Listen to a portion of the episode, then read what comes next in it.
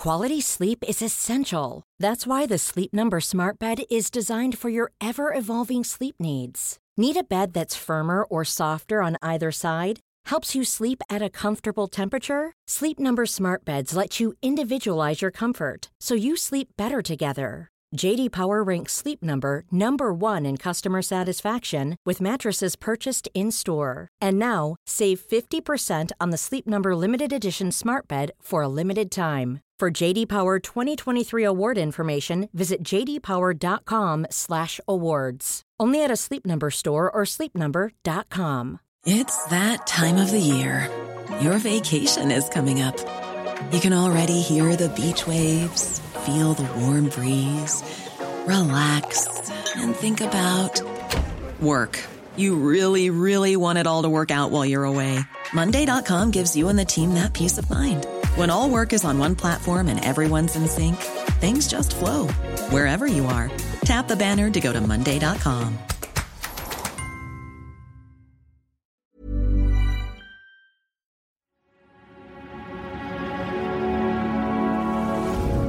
Tortoise. Hello, it's Claudia here, and you're listening to the Slow Newscast from Tortoise. Last year, my colleague Louise Tickle investigated the phenomenon of women who suffer from domestic abuse who fall to their deaths, often from high rise buildings. It was an episode of this podcast called Fallen Women, and this week, Louise takes that story further. She tells us about the investigation into Shannon Byrne, who fell from the 13th floor of a Bristol tower block in April last year. It is a harrowing story, which raises a simple question. When a woman falls out of a window on an estate that's been abandoned by the council, how do you find out what really happened? And who do you believe? Over to Louise. How old are you? Not me, I'm 10. 10. How old are you? 13. 13. And how old are you? Both of us are the same age, 10. And I'm older. She's three and a half. It's the middle of summer 2022, and I'm standing beside a tower block in Bristol, in the southwest of England. I'm interrupting these children as they're playing. I want to speak to their parents, but the kids flock around the microphone. Many of their families are refugees from East Africa, and somehow they've all ended up here in a 16 story council block called Lansdowne Court. Um, it's not that bad, but. And but it's like, really you know, fun but at night times, there's like bad people. They're doing bad stuff on the stairs. Smells bad. yeah, it's true. Yeah, it's like really fun and enjoyable. But sometimes sad, sometimes angry. Sometimes everyone gets into fights. A lot happens in this tower block. 270 people live here. But I've come today for a very particular reason. So people, they burn our flat. You can see up there. They burnt it a little bit. How did they do? I have no idea. Where, where, where? I never seen it. On the top floor.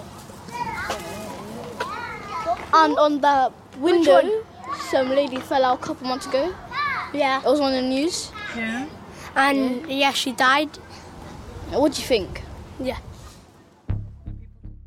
That woman's name was Shannon Byrne. She was 25 when she fell from the 13th floor of Lansdowne Court last year. She died where she fell, on a small, scruffy patch of grass, a next door neighbour's garden.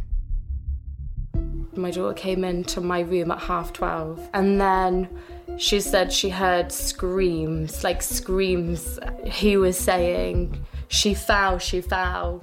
I was like, wait, no, it's the 13th floor. No, no, this happens in films. It's not happening here. Around half the residents of Lansdowne Court are council tenants, meaning they pay a heavily discounted rent.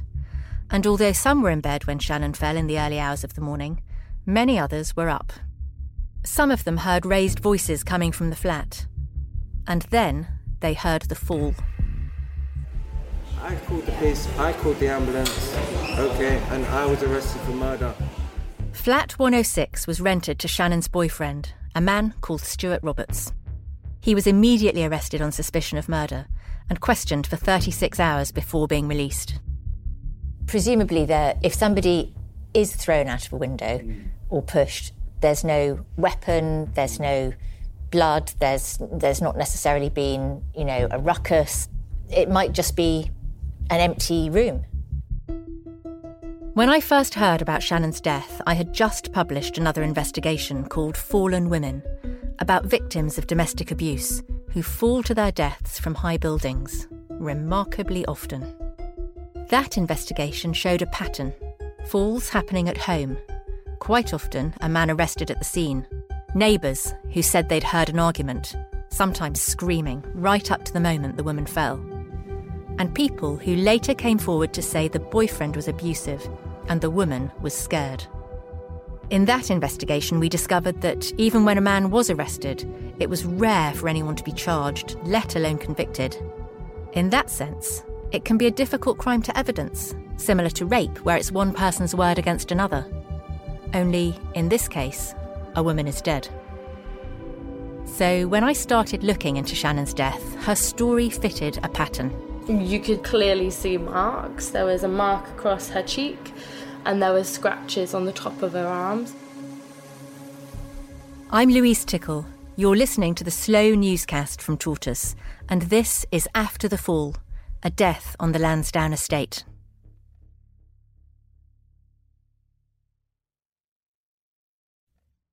When I last investigated women falling, I discovered that many of them do so on housing estates. They're often poor, and we know that women in households with low incomes are much more likely to experience domestic abuse. I wanted to understand the links in these cases. And so, after nearly a year of reporting, speaking to residents and police, this is the story of what happens when a woman falls from a tower block on an estate that has been abandoned by the council.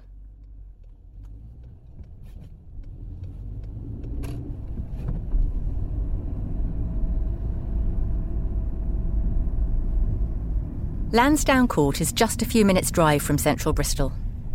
From a distance, it's grey, anonymous, unremarkable. But the closer you get, the more you can see its flaws, especially in the bright summer light. I see a deep charcoal burn mark outside one of the windows, and there's a hot stench coming from an overflowing bin stool.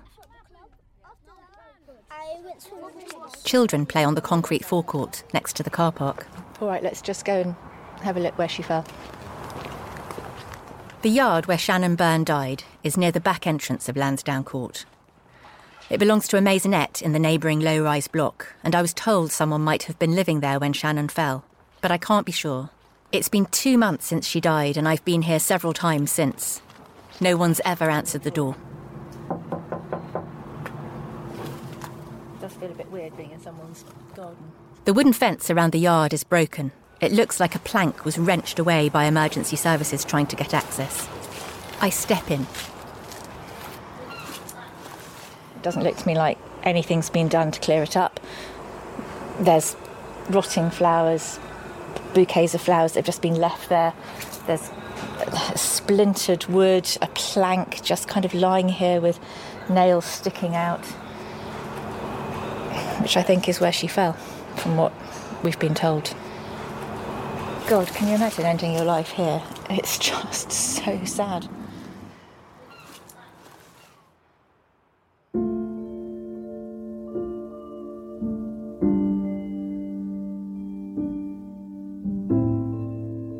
When I first heard about Shannon's death, I immediately wanted to know who was she?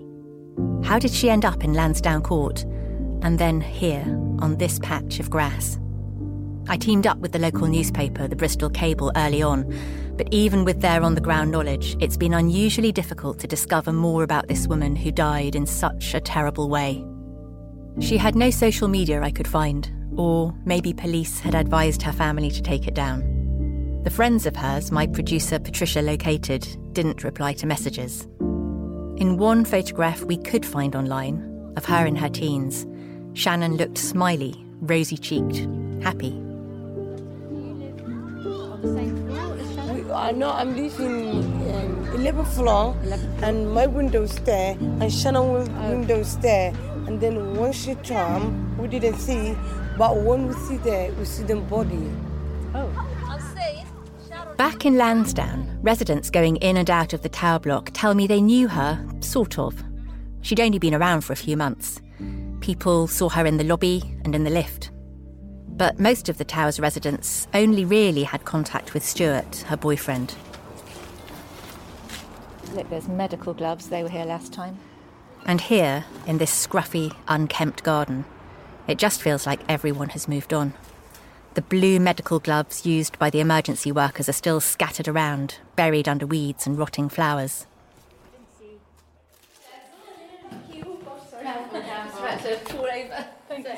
I've come to meet Jess on the sixth floor of Lansdowne Court.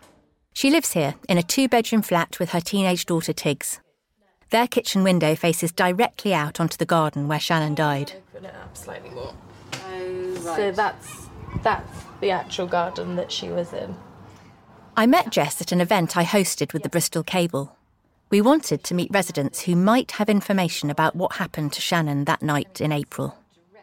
Jess tells me that Shannon hadn't been living in the tower block for long, perhaps a few months, and she didn't know her very well. I would say I saw her maybe 15, 16 times before. It wasn't her flat. Um, so it wasn't very much. The times that I'd seen her, she was always really lovely. She always said hi. Uh, they they have a dog that I love. He was really really sweet dog, and she'd always let me have a stroke and whatever when she was taking him out. Although they never spoke much, Jess started to feel uneasy about Shannon's relationship with Stuart. I knew that she was obviously involved with somebody who she shouldn't be.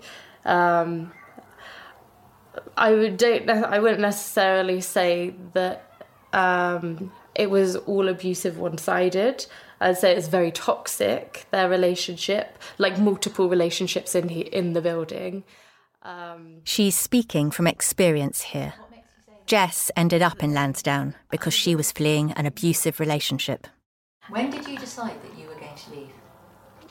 I decided I was going to leave mainly because I, I woke up one day and thought, if if I stay with you, you're going to kill me. You're going to kill me, and I don't want to be a statistic. Jess was 22 years old at the time, and her daughter was just a toddler. I was like, I'm just gonna, it's gonna have to happen. I know that if I die, what happens to my daughter? What will he do to her if I'm not there?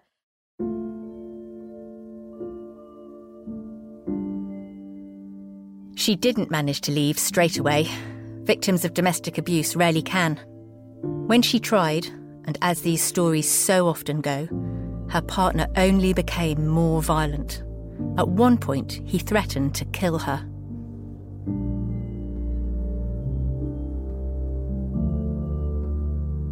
After a couple of stopgap solutions in emergency accommodation, the council sent her to Lansdowne. At first, it felt like a sanctuary. So the first maybe two years, it was actually quite nice. We built up some really, really lovely friendships, um, and the, there's quite a lot of the ladies that look out for you. But that feeling didn't last. Drugs mainly. Uh, then you've also got the screaming and shouting at night consistently every night. There's quite a lot of substance abuse. Um, you've got, you know, we found needles, used dirty needles in the lifts, human feces on the stairs multiple times. Um, on Christmas Day, a couple of years ago, there was a guy um, and he i was going down to meet my family to bring them upstairs and he was just pissing in the lift In a way, Jess is understating the problems at Lansdowne. Several people have told me about a paedophile who abused children in the laundry room. And one resident described getting in the lift with a neighbour one morning who, it later turned out, had just stabbed someone to death. There have been assaults, fires, fights, drugs. Pretty much everyone we've spoken to wants to leave. Obviously, we were told that there's sex offenders and stuff and that live in the building. They give you a whole like rundown of who potentially lives in the building, and he basically said to me, um, "You know, just you'll know who they are. Just be careful." And I was like, "I don't want to know any of this." But hang on, so the council told you when you Mhm. moved in here with your seven-year-old daughter Yeah. that there were sex offenders in the Yeah. building and at least one murderer. Yeah. Yeah. What out on license or They they'd done their time. Right. They'd done their time. It seems that everyone here is, in one way or another, escaping from danger or wanting to flee. Jess says there are many other women like her in the building. Women who have run from abuse, but also women who are being abused. Women like Shannon. When I see somebody that I know like is being abused or I can tell because I know the signs, it just it hurts a lot. Uh, with Shannon, like it really hurt because you you know it could be you. So I don't mean to cry. yeah, it's just it's it's hard. In the 12 months to July last year, the police were called to Lansdowne more than once a week. And since 2008, there have been 85 domestic abuse crimes here. That's six serious incidents a year. And those are only the ones reported to the police. Residents have nowhere to go to escape the violence. Bristol's housing waiting list now sits at around 18,000 households. And the very first words you'll read about social housing on the council's website give a warning. It's very unlikely that you'll be offered a council property, it says. Even people with the greatest need often wait several years. They're not wrong. Just 9% of households on the waiting list got accommodation in 2022. We approached Bristol Council for an interview multiple times. They said they were facing a difficult diary challenge and never responded to our questions. What all this means is people are trapped. And Lansdowne residents told me they were sure someone would die. They just didn't know who or when.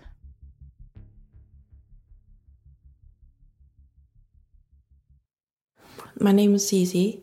I'm 24 years old and I live in Lansdowne Court on the 14th floor. Zizi, that's not her real name, lives in Lansdowne Court with her two dogs. Like Jess, she arrived there after escaping an abusive relationship. What state were you in when you arrived here, would you say, emotionally? Dead. I think that's um the, I still struggle with that. So it's um anything that I loved previously um never really came back. We're speaking in the little kitchen off the community room because her puppy is running around her flat, barking excitedly. Zizi lives one floor above Stuart Roberts, just one flat along. How long had you been living here at Lansdowne Court before Shannon Byrne fell to her death? Already like a year and a bit. And did you know her? Yeah. Like we would talk like here and there. Um I could I didn't know too much about the relationship, but I knew that we had something in common. How, how did you know that? Um, so like I understand that they did drugs or they had mental health. That's what I gathered. But I also know that mental health and drugs don't match. Um, so when they were on the good days, they were fine. They were like both of them were fine. But when one of them was having an off day, Shannon was either really like, okay, I'm like having to be careful around and not. So I Be careful around him? Yeah. And would she say that to you? She would not say it, but it was her actions. Zizi was at home on the night Shannon fell, and she says that something felt off that night. Jess had seen Shannon and Stuart in the morning. She remembers feeling uneasy too. She says Shannon was in a state. downstairs in the lobby. Uh, she was um, really distressed. He was shouting at her. Uh, she was trying to hide her face and, and stuff. The, the, she- they were obviously taking the dog out and they were having an argument. she just kind of wandered like wandered off and was screaming and shouting. And what did you see in terms of why was she hiding her face? You could clearly see marks. There was a mark across her cheek, um, and there were scratches on the top of her arms because she would she didn't really she didn't ever really wear her jacket up, so she'd obviously had a bit of a heavy night. I, I would say you know she wasn't one to shy away from a party. A lot of the times I saw her in the mornings when I'm going to work, she didn't look she looked she looked a little bit hungover, like she was having a bit of a bad morning. But then she'd always say hi. She was always quite pleasant. But was that morning you hadn't seen her like that before? I hadn't seen her as distressed as she was now. Jess couldn't hear what they were talking about. She says she just put her headphones in and walked away. Zizi also says there was an argument between Stuart and Shannon, another one that happened much later on. On that particular day, it, it was. They were just arguing weird. It was not how they usually argue. She can't remember the exact time they started shouting. She recalls it as being close to midnight, though.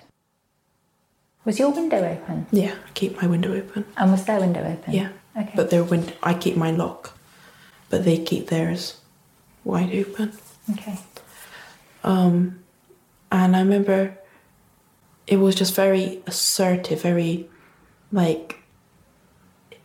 For me, it was like something's gonna happen. It's not a simple argument. Like, okay, you can like say all the swear words you want and everything, and then you say you're sorry and whatnot, or you might throw some plates. It didn't sound like that. It sounded like something big was gonna happen. What made you think that? Because I remember when I was getting shouted at, and it was that that tone. I can't really explain it, but it's that tone where you know, even if you haven't done anything wrong, it, you're gonna get something. Zizi was drifting in and out of sleep, and she thought for a moment that Stuart might be in her house, it was that loud. So she got up and turned on the light. I heard Shannon, don't mess with me, don't mess with me, Shannon, Shannon, and then I was like, it took a while. I was like, wait, she's out the window. It was her that fell. That sounded like the window shutting. But it took me a while, so I was like, wait, no, it's a thirteenth floor. No, no, this happens in no, this happens in films. It's not happening here. And then I ran from my bedroom into the living room. I open my window, and I can see his head. And I look, and I'm like, that's not that's not what it is. That's not what it is. That's not what it is. When you said you heard the slam, mm-hmm. was it like a, a, a, was it very loud? It was like as if you were to slam the window. Right. But there was no her like the sound like she no she, like crying no no also like struggle sound. Well, not struggle sound like you know if you're falling no scream that's it no scream. There was no scream. No scream nothing. And you all you heard was arguing and that him how he was talking to her. Me thinking it's they've slammed the window but it's her landing and that was it. And that was just dead silence after that I've heard all sorts of unconfirmed rumours about Shannon and about Stuart. And in tower blocks like Lansdowne, gossip runs rife. It's clear to me that many residents believe Stuart pushed Shannon out of the window. But the police investigated for seven months and didn't find evidence to charge him. Stuart is no longer under investigation. The surrounding circumstances of this particular case and the background of the two individuals left us feeling, at first, uneasy about the circumstances and how Shannon came to come out of the window um, and ultimately fall to her death. Detective Chief Inspector Simon Dewfall is a senior investigating officer at Avon and Somerset Police. He led the inquiry into Shannon's death. Stuart, we're told, phoned the police as soon as Shannon fell. Presumably, there, you know, if somebody is thrown out of a window Mm. or pushed, there's no weapon, there's Mm. no blood, there's there's not necessarily been, you know, a ruckus. No. that, that, that it, it might just be an empty room. Yeah, and and that, that that's one of the challenges that I was faced with is the um, as the senior investigating officer for this is to really trying to understand the two hypotheses that I developed was one was Shannon pushed um, from the window, and two the second hypothesis is did she jump or did she fall accidentally out the window? I know that those first few minutes are vital. It's when police decide how to treat a sudden death and will collect crucial evidence if they think they're at the scene of a potential crime. It was really um, interesting, really, to put yourself in that position. We we spent a, you know two days as a team going through that, really asking ourselves the question: If I was the suspect, how could I push lift um, Shannon out of that window um, in the time that was available, and with the evidence that was left at the scene, and it was quite a tidy scene that we were faced with. Could you describe the flat? Flat was very messy, very unkept, very untidy. Um, but there was an, there was no sign of disturbance whatsoever, and that really caused us to scratch our heads as a team. If I'm honest, we, we looked at the, the the physical presentation of the scene. We looked at evidence around the window, so any evidence of a grab, of struggle, any torn clothing or fibres that might have, might have left a clue as to someone not going out of that window uh, willingly. Detective Chief Inspector Dufall called the scene tidy. He means the police saw no evidence of a physical altercation. He explains that officers observed a sofa under the window, which someone would have had to climb up onto in order to push a victim out. And he tells me about investigating the possible body mechanics. That's when the police try to figure out how people might have moved around the scene. I'm really interested in the trajectory of how she fell, Yeah, because my understanding is that she fell in the little garden, yeah, which is a good metre, maybe a metre and a half Yeah. away from. Mm. It's not where you would fall directly downwards from a window. Did you work out how that could have happened? So we did speak to a fall expert actually, um, and asked for some. Could that person interpret the scene for us in a way that would say, if you landed X number of feet away from a building versus Y number of feet, could that indicate how? And and the answer that came back was they uh, not with any degree of confidence. It's not like in a police detective show where you can measure with certainty the angle and impact of a fall. But even without that, DCI Dufall says there was no other physical evidence to suggest that Stuart pushed Shannon. But they did arrest him that night and kept him under investigation even when he'd been released on police bail. Had there been any previous incidents between the man you arrested and Shannon that led you to feel that there was something potentially worrying going on there? Um, yes, so that was part of the rationale for why we was, we were initially suspicious. Um, the background to their case. Um, there'd been an incident um, earlier on in the evening where police had been called, um, and I think overlaying all those different bits of information led us to suspect actually was there foul play involved in this. You'll notice that the police are restricted in terms of what they can say here. I know that it was Stuart who was arrested that night, and they know perfectly well that I know, but they won't use his name. The inquest into Shannon's death still hasn't happened, and the police don't want to prejudice the coroner's findings. They mention another police call out involving Shannon and one other person earlier on the day she died. They're cagey about what happened and won't say who that was, but they do say that it led them to suspect foul play. Simon Dufall explains in some detail the scope of their investigation.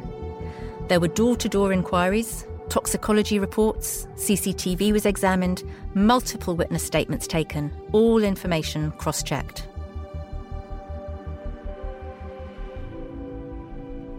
But I keep thinking about that day, about Jess's account of the fight, about Zizi hearing raised voices just before the fall. What did you think of the evidence that there was a, a loud argument happening just before the fall? So we've got various witnesses who describe the um, the, the, the noises that were coming from that flat, um, and um, we've uh, three people um, will say what they heard, and in many cases what they saw looking up at the window. Um, so there was clearly um, the sound of loud voices. Did anybody see anything? Yes. And I, I have, uh, yeah, I can't really go any further than that. Frustratingly, DCI Dewfall won't go into the details, but clearly he had at least one witness who saw something that was key evidence in their investigation. He explains that he eventually presented his findings to the Crown Prosecution Service, the CPS. I had to reach a decision ultimately on did um, the suspect push her out of the window? Was there evidence to meet the charging threshold to then allow us to go to the CPS? The answer to that was no. What about the other hypothesis that she jumped or fell, to her death? Was there anything in your investigation that supported his account that she had voluntarily jumped out of the window? Yes.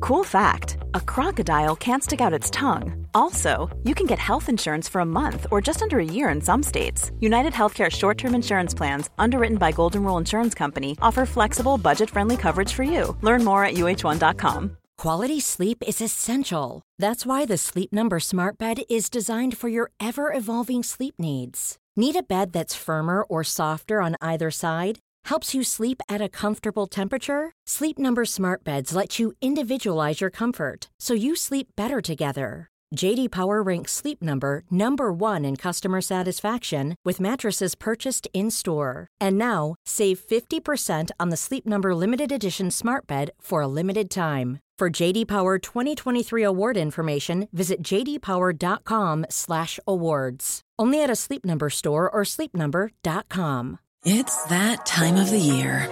Your vacation is coming up. You can already hear the beach waves, feel the warm breeze, relax, and think about work. You really, really want it all to work out while you're away. Monday.com gives you and the team that peace of mind. When all work is on one platform and everyone's in sync, things just flow wherever you are. Tap the banner to go to Monday.com.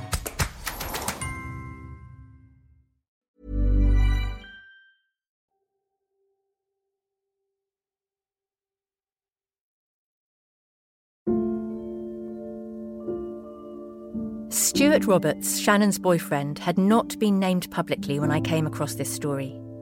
But Sean Morrison, the Bristol cable reporter who I was working with, had worked out who he was. The residents I spoke to all told me about Stuart too. They knew it was his flat Shannon had fallen from, and that he'd been arrested. And like Jess and Zizi, many of them said he was volatile, erratic, abusive. It's fair to say that many of them felt scared of him. But I really wanted to hear from Stuart myself. He was the only other person there when Shannon fell.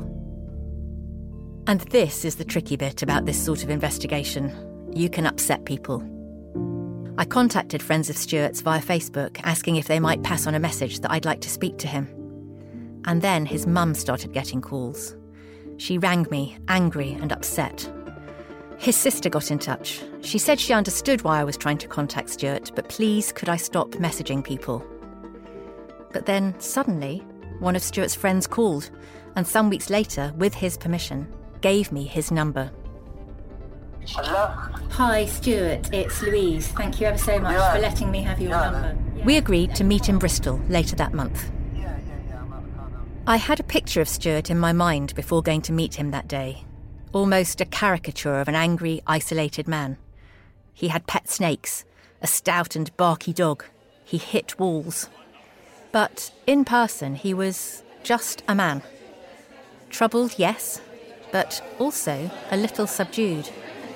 We can take it really slowly and really easily, but this is your chance to tell people what happened from your point of view? I was the only one that was there. You know, and obviously, if I did anything, I wouldn't be sat here talking to you now. We met him outside Bristol Temple Meads station. He'd said he was homeless, but I could tell he'd made an effort that day. He had a short, tidy haircut and freshly laundered jeans. It was warm, and he was wearing a t shirt, which meant that the tattoos on his forearms were on full display. The newest one spelled out Shannon's name, along with the day she died. The date is off, I notice, by two days. It doesn't match the news reports or the police accounts. Shannon died in the early hours of April the 19th, but Stuart brushes that off when I point it out. He says it's how he remembers it. As we get talking in a cafe, he tells me about Shannon. They met at a hospital when Stuart was in for blood poisoning. Shannon was there visiting a friend. Stuart says he could tell she was vulnerable. It's what drew him to her. He says he wanted to protect her. We just fell in love. Plain and fucking simple, do you know what I mean? We fell in love.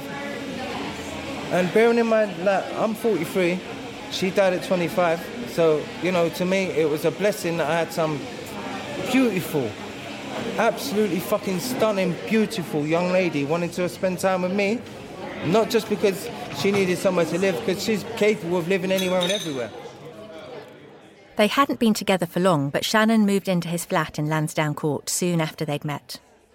Stuart says they were happy. He admits that they fought sometimes, but he disputes any claims of violence or domestic abuse. To be in a normal human relationship, yeah, is to become a bit angry now and then because you love that person. Do you know what I mean? If a normal human relationship is sit there quietly and don't make a noise, then go crack on with your normal human relationship.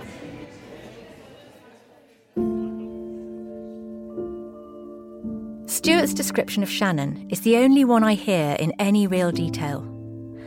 Over the months I keep visiting Lansdowne Court, it strikes me that nobody there knew her well. I went to the Wetherspoons in Bristol where she worked, but her colleague wouldn't speak, although she confirmed Shannon turned up with a black eye on one occasion. The friends we contacted never replied. Shannon's family, through the police, said they didn't want to talk.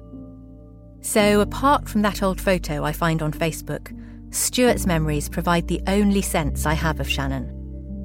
It feels like I can only catch a flicker of who she was.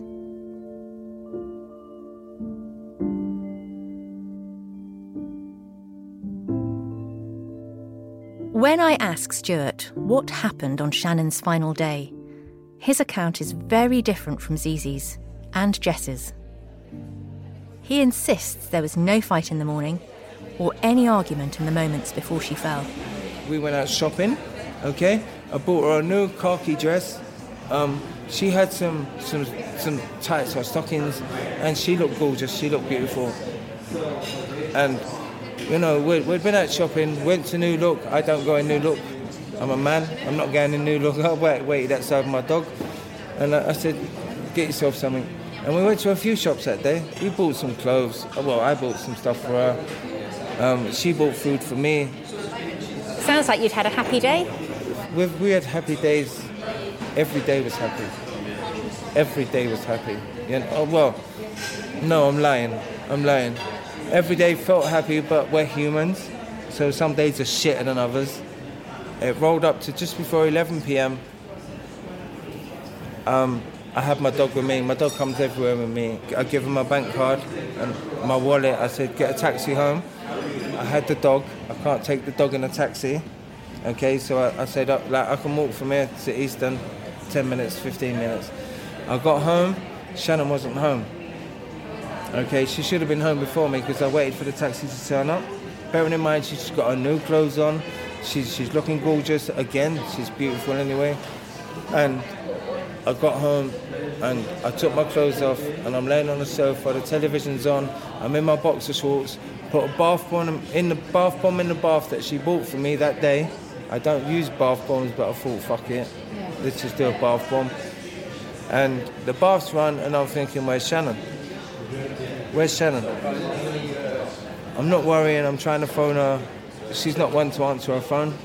You know, if she wants to talk to you, she'll phone you and say, right. You know, so I'm sort of laying there. I'm in my boxer shorts. I'm on my sofa. I'm I'm I'm 13 stories up. You know, it's a 16-story block of flats. So count four down. I'm more or less at the top. And the leather sofa I had, well, have in my in my flat, it, it's an L-shaped leather sofa which backs up to the window.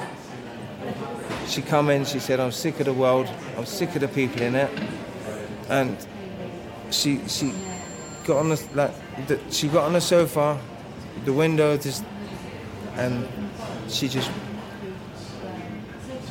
jumped. The windows in the Lansdowne flats are high, above waist level for me. Stuart says Shannon climbed on the sofa and launched herself out of the window. He says he tried to save her, grabbing her by the hand and foot. And then, right in the middle of the cafe, he stands up and says he'll show me. He steps over the microphone and takes my wrist and ankle in his hands. I don't know, I wasn't there. But she started to go to counselling, and I think it opened Pandora's box. And it just got too much. Were you angry with her that night because she wasn't? No, no. I w- the, the only noise that come from my house that night is me saying you're gonna die if you drop, and I can't hold you. When Stuart was arrested and questioned, he gave police a short, prepared statement, and after that said no comment. He was eventually released with the assistance of his solicitor, who, Stuart tells me proudly, also represented the Gloucester serial killer Fred West. Since he lost Shannon, he says, life has collapsed around him. He doesn't know how to live without her, doesn't want to go back to Lansdowne, doesn't know where he'll be next week, or even what he'll have for lunch today. He says prison would be a relief. In fact, just as we're about to leave, he tells me he's so used to being inside that prison is his normal. And what about your family? They're all in London. I haven't seen my family for fucking nearly 15 years. Keep asking them why I was taken away from my family. They won't tell me. When were you taken away from your family? When I was 12, Were you in care? yeah. I went to Shawcroft Secure Unit in Kent, just off Crockenhill Road, St Mary Cray. And from then I just didn't have a family. You know what I mean? Did they ever come and see you? No, they dropped me off there. In a secure unit? Yeah. And then you didn't see them after that? No, but that when that I've got my mum's number, but when I speak to her and say like what happened, but out of me and five siblings, like I don't say siblings because she's from East London, but like me and my five brothers and sisters, I'm in the middle. I've got Callie, Marcel, who's dead now, Aaron who's older, and Nathan who's younger, and I'm like, what the fuck was wrong with me? It's hard to know what to say. Shannon decided to do what she wanted to do. She didn't hesitate doing it. As sad as it is, as hurtful as it is. If she didn't want to do it, she wouldn't have done it. She obviously had some shit going on inside herself that she didn't let anyone else know about. And I'll see her again, man. I'll be back. I'll be back with her soon. You know what I mean.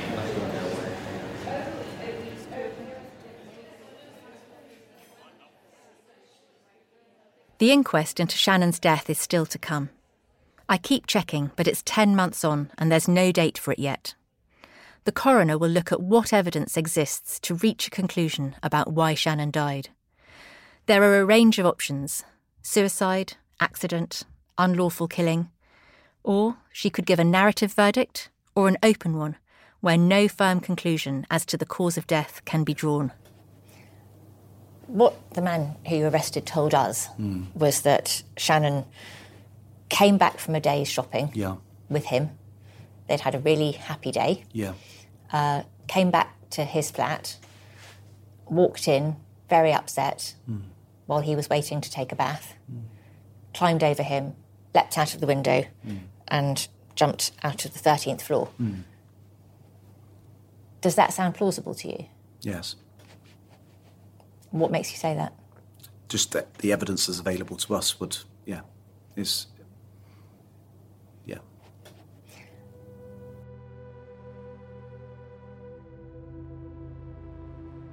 The police investigation is over after seven months of testing different hypotheses. Despite how things may have looked at the start, the major crime team challenged their own preconceptions. Ultimately, DCI Simon Dufall told us he had to go on the evidence, and the evidence did not support the theory that Shannon had been pushed. Of course, it's possible to see Stuart as a violent man. His neighbours clearly did. They were frightened of him. You can also see him as just another desperate resident of Lansdowne, this estate full of people in a prison without bars. And two or three or more things can be true at once. Even if he didn't push her, this was a complex, vulnerable woman embroiled in an abusive relationship, in a place where the violent and the vulnerable are trapped together with no way out. How has this whole situation affected you? Um, it made me feel like I wish it was me, not her, for like a long time. Um, Why? I guess I was just that unhappy, and I just felt like it it shouldn't have been her. I guess people around it just they moved on, and I don't know if it's me. I I care. I cared about her, and it's just the fact of oh, I'm never gonna see you again. Like I'm not gonna have like a conversation with you and then left again. I feel like she could have got out of it. She could have, you know, gone to like a better place, kind of thing. Like her, she could have moved out. She could have started her own life, kind of thing.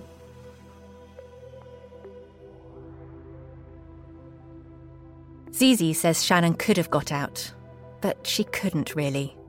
Even Jess, who has worked her way into a really good job, feels completely stuck. Is there any option of the council moving you? Uh, I don't know. I don't know. They've never said anything. They told us that we would be rebanded to band two, but nothing. Literally radio silence. There's nothing at all. I can't imagine things in Lansdowne Court getting better right now. People I spoke to were still reeling from being shut in overcrowded flats during the pandemic.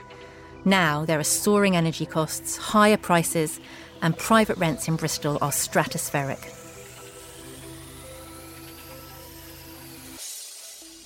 Do you think that you will always live here or do you intend to move? I'd love to move. I, we've been joking around that we're going to manifest to win the lottery, to move out. That's what we're doing. we're making a mood board for it and a manifestation board. That's what it is a lottery. Ending up in Lansdowne and getting out.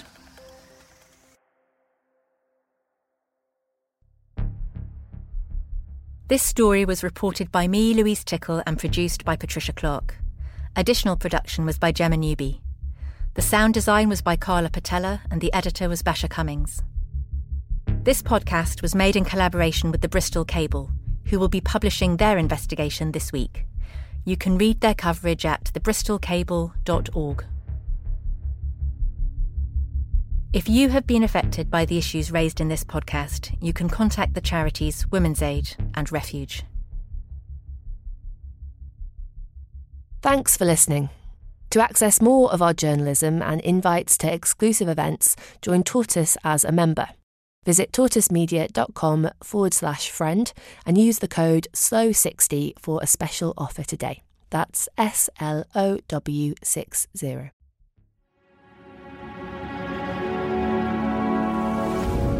Tortoise.